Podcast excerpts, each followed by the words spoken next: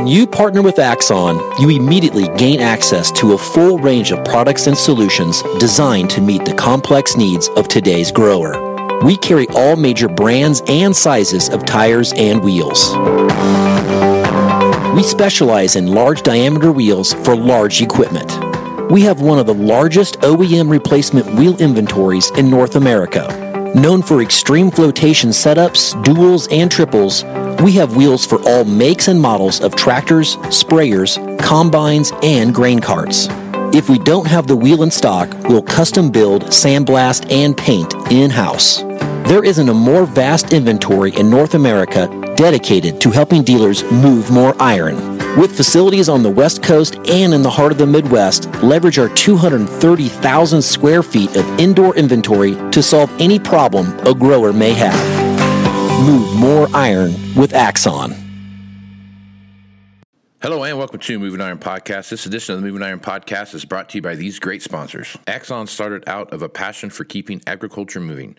Imagine having 100 years of tire and wheel knowledge in your back pocket the next time you sell a piece of ag equipment. To find more or become an Axon dealer, please visit axontire.com. Valley Transportation has been hauling ag and construction equipment across the country for the past 33 years. Call Parker at 800 657 4910 for all your trucking needs. At Valley Transportation, our goal is to help you reach yours. No matter how you buy your ag equipment, whether it's from a dealer, an auction, or a private party, AgDirect can help you finance it. You can even apply online at agdirect.com. Learn more about your financing options at agdirect.com. TractorZoom has access to over $20 billion in heavy equipment sales data. TractorZoom's Iron Comps is the industry's trusted solution for transparent equipment values and auctionable pricing insights. This podcast is brought to you by Anvil AppWorks. The Dealer Connect CRMI app with integrated inventory management is an affordable Salesforce based solution for your dealership. Create connected customer experience and transform how you work. In the 21st century. Hardworking people working hard for you and me. Moving higher, time and time again. Through the years, you'll find us here.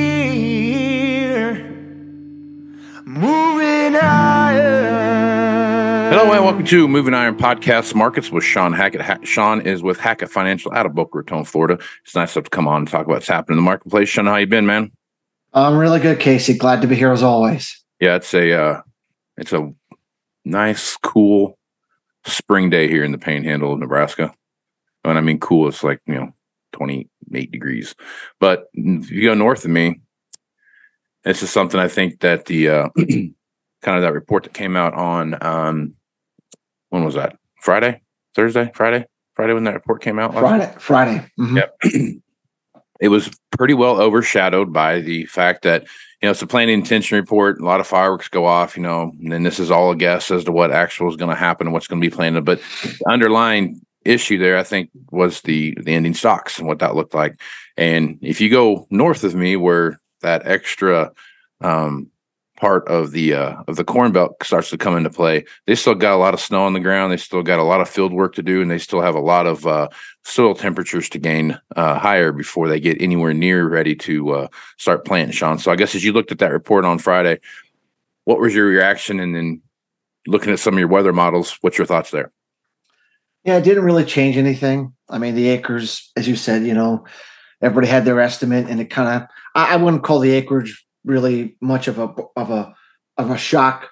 Um, it still comes down to, as you said, weather and and and obviously what kind of yield are we going to produce on it. Remember, 2012, we planted a, almost a record number of corn acres, and we had the worst crop in 50 years. So it's not how much you plant, what you get out of each acre that you plant.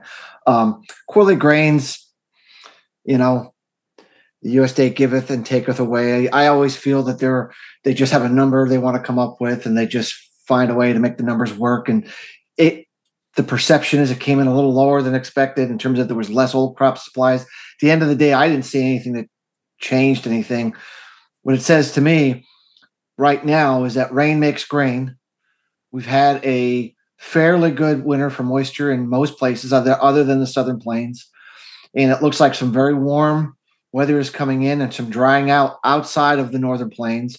and we're going to get off to a really good planting season um, in most areas outside of the northern plains, and the market's going to view that bearishly heading into mid-April, and that's been our forecast for quite some time.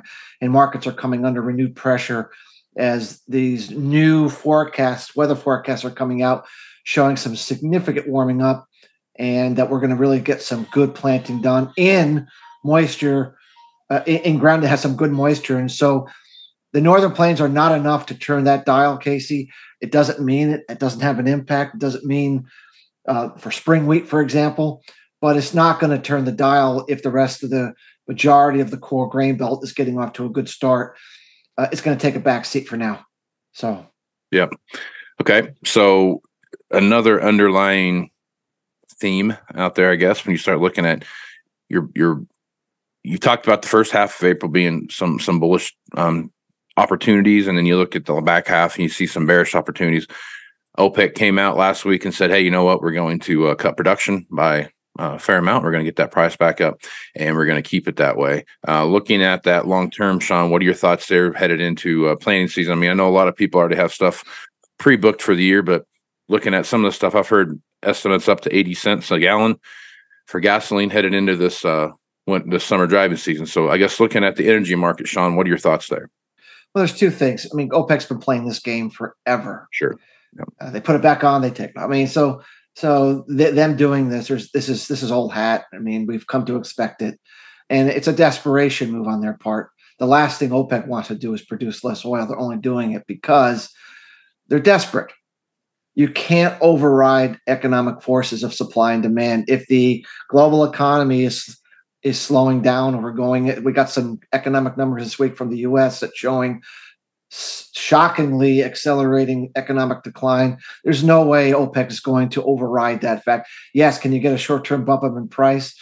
You can but at the end of the day uh, either production like real production i don't mean you know them manipulating the market but i mean real production either has to fall low enough systemically, or the demand side factor has to improve.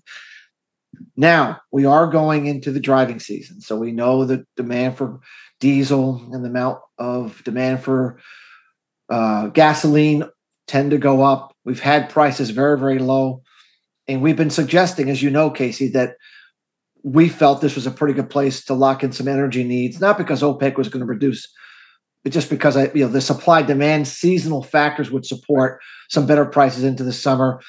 Um, and, and, and we don't know what's really going to happen with geopolitics. What OPEC just did has nothing to do with geopolitics. It's just them playing their cartel games. I'm talking about something more seriously. Um, everyone knows the second that prices get too high, they, will put those that production back on again, and, and that's that. So uh, overall, I do think energy prices, crude oil prices, distillate prices have probably made a low, but I do think that the market's reaction to OPEC is probably overstated and we'll probably have to do some backing and filling here in the spring because the springtime is still a pretty low demand period for energy. And um, I think the market just got a little carried away. I don't think that their production reduction is enough to permanently turn the tide in the market, but it's a step in the right direction. Yeah. All right, Shawn. So you're looking at what's going on down in South America. Let's talk about that a little bit. Um, parts of Brazil has got have gotten really great rain. They're going to have a great crop, and southern parts of Brazil and into Argentina are still suffering through a pretty massive uh, drought. Looking at that area, Shawn, what are your thoughts there, and how do you see that playing into um, what we see coming up here for the U.S.? Remember, what moves markets, Casey, is not what we know; it's what we don't know. Uh, we know uh, uh Argentina worst crop ever. Right? Who cares? It's done, and we traded that through the winter months but now we're going to trade Brazil because ultimately we've traded Argentina. Now we're going to trade Brazil. We already know that their soybean crop's big and they're getting rains right when they need it right now here in April. Um, and that should push them over the finish line. We can debate how big, and maybe I think some of the estimates are a bit too large, but it's going to be a good crop. So we're not going to have a shortage of supply coming out of South America, despite the fact that Argentina has come up short. We might have a shortage of bean oil and bean meal supplies uh, later in the year. But remember, bean meal is essentially fed to dairy cattle and to hogs. And with the African swine fever running amok right now in China, you know, the demand for meals is going to be very weak. Um, and bean oil really is predicated on this final decision here in June, where the EPA is going to make their final uh, renewable diesel mandate, which means how much of renewable diesel is going to be covered by subsidies, which without, no one makes any money. With, they make incredible money. That preliminary decision came out a few months back and was very disappointing, meaning that we did not see as much bean oil, renewable diesel mandated as the market expected. And we've seen the bean oil price come under pressure as people are questioning how much of this capacity that's being built or is coming online is going to be able to produce beyond the mandates. Now, of course, they can change their mind and they can come up with a big number here in June. And but but until we resolve that, Casey, in June, until we get the EPA to tell everyone how much are they going to cover with these big fat subsidies, um, the, the you know the, the, the bean oil situation is going to be in flux, and the bean meal demand situation, you know, is is going to have a hard time holding up to these high prices that were driven by the drought in Argentina. We just right now struggle to see, you know, how we're going to see, you know, better prices here in April with all that going on at the moment. Now, as we move into May, we move into June. As you know, Casey, our strong forecast has been that we're going to see drought return to the United States in terms of central, uh, eastern grain belt. And it's going to take some time before that starts to get in the minds of the market. And the June decision. Remember in 2012, Casey, they pounded the grain markets in spring. Yeah. But they didn't really make them move up substantially until June. Right. It took until June for the market go, wait a minute, we're all short. We sold into $5 corn. We've been a terrible mistake this crop's short. We got to get the heck out, you know. And then we put three dollars on the corn market in about thirty-five days. Mm. Um, I'm not saying that every this is going to be exactly. What I'm saying is, is that it's going to take some time. I think April could be the low point where we maximize the bearish uh, sentiment, but it's gonna it's gonna be it's gonna be kind of crawling our way out to let the weather start telling the market they're wrong about a record crop here in the U.S. And clearly, for soybeans specifically, and crush rates and crush margins, we really need to get that June EPA report to clear the decks and let us know how much soybean meal needs to be made, how much crushing needs to be made, um, and and and what does that mean for the soybean meal supply, which is a byproduct of producing oil from the soybeans and the and the crush. So so right now that's kind of you know where we we, we see the market and, and feel that we're entering a low point, but you know it's going to take a little while to get the the bears who have been piling on shorts to convince themselves that they're on the wrong side of the market, which we think they are, but you're not going to convince them right away. Okay. I was going to talk to you about the uh, your your drought predictions here for the year, but you already covered that, Shawn. You stole my thunder. Well, uh, we put out a report this morning, Casey, and one interesting. And we always try to look at the other side. You know, look, the models keep saying we're going to have a strong El Nino by the summer. Okay, I mean maybe they're right. I mean, I you know no one's 100 percent sure about anything, and maybe maybe they're what they're predicting really has is highly unusual, never really happened since 1850. But let's just assume that something happens that hasn't happened before. I mean, it can happen. What if they're right? So, if we have a strong El Nino by the summer, what does that mean? Is our for, is our forecast wrong? And we currently have a very negative, what's called Pacific Decadal Oscillation. We've talked about it on your show before.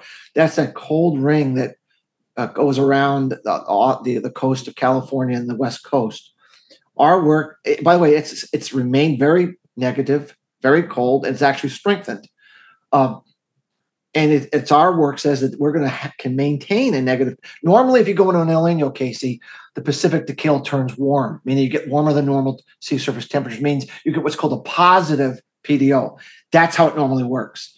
We went back and said have there been a time since eight, since 1950 when we've really had good records that we've seen a, a strong El Nino in the summer with a negative PDO. Have we seen it twice?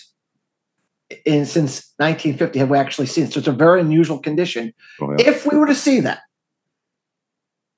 teleconnections are a hot, dry Central Eastern grain belt. I kid you not.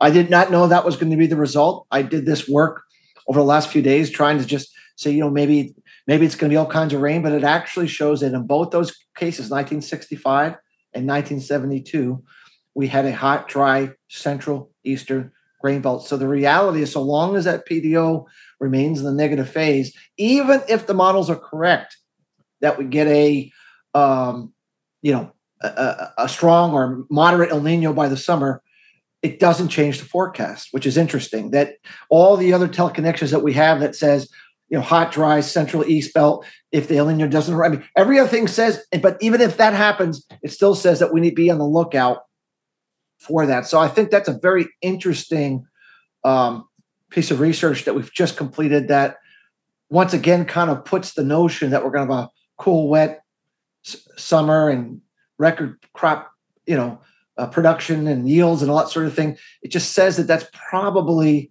not going to to happen, and we're probably going to have a really, really good worry in the least in the first half of the growing season, and it could turn into a major crop problem if the Gleisberg cycle, which we've talked about in your show, yep. kicks in. So, so there you have it. So um, there's a period of four to six weeks. They call it the um, you know where where the atmosphere and the sea surface temperatures go through the spring reset. Um, that means by the time you get to early or the, or the first part of May, the metrics set reset themselves. And so the next four to six weeks, if there's going to be any last minute changes to the atmosphere, to the sea surface temperatures, to El Nino, La Nina, it's going to be any major final, it's going to happen in this next four four weeks or so.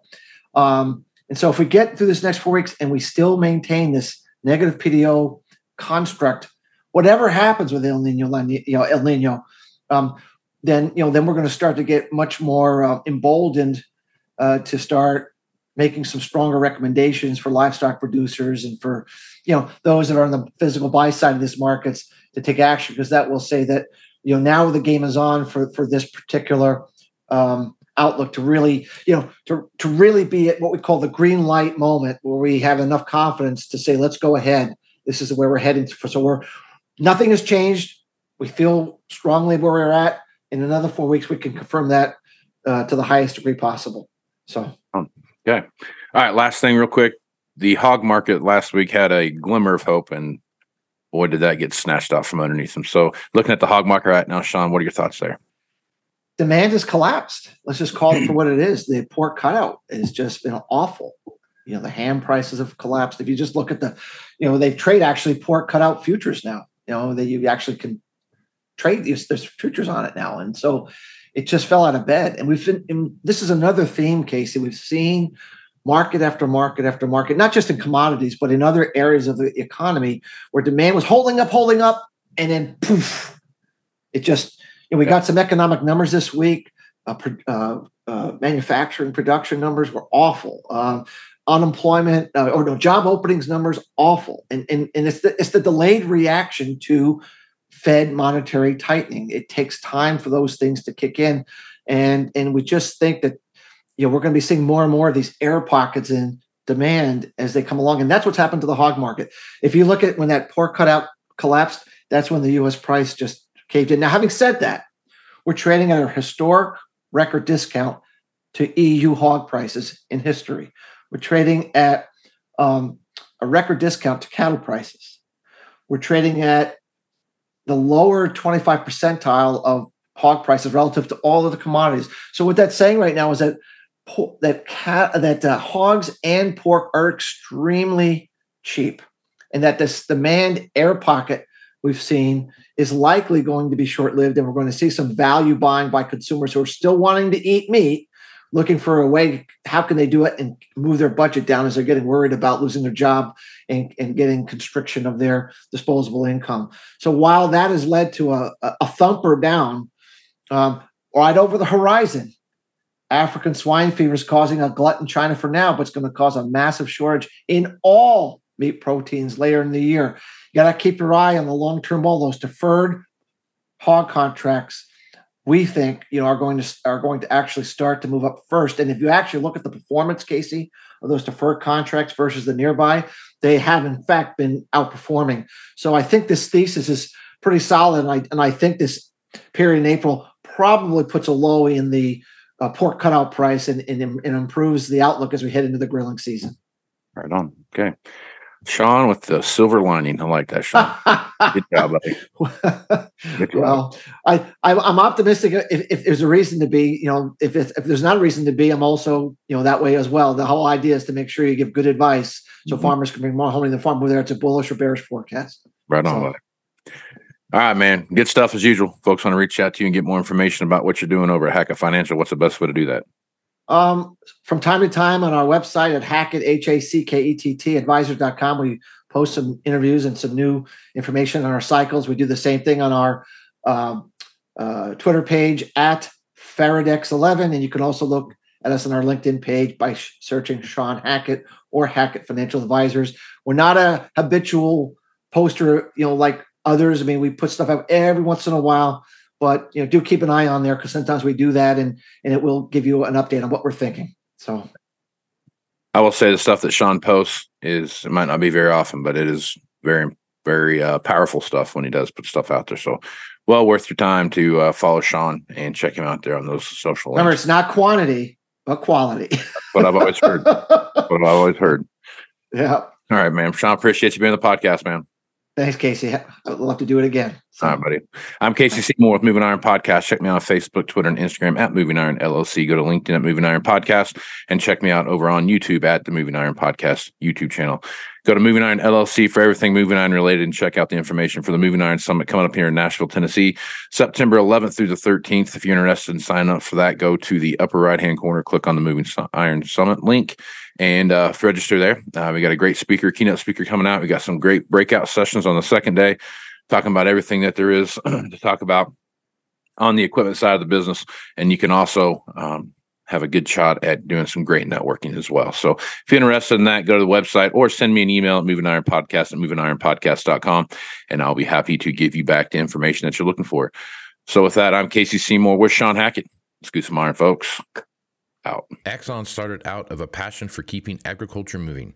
Imagine having 100 years of tire and wheel knowledge in your back pocket the next time you sell a piece of ag equipment. To find more or become an Axon dealer, please visit axontire.com. Valley Transportation has been hauling ag and construction equipment across the country for the past 33 years. Call Parker at 800 657 4910 for all your trucking needs. At Valley Transportation, our goal is to help you reach yours. No matter how you buy your ag equipment, whether it's from a dealer, an auction, or a private party, AgDirect can help you finance it. You can even apply online at agdirect.com. Learn more about your financing options at agdirect.com. TractorZoom has access to over $20 billion in heavy equipment sales data. TractorZoom's Iron Comps is the industry's trusted solution for transparent equipment values and auctionable pricing insights. This podcast is brought to you by Anvil AppWorks. The Dealer Connect CRMI app with integrated inventory management is an affordable Salesforce-based solution for your dealership. Create connected customer experience and transform how you work. Moving in the 21st century.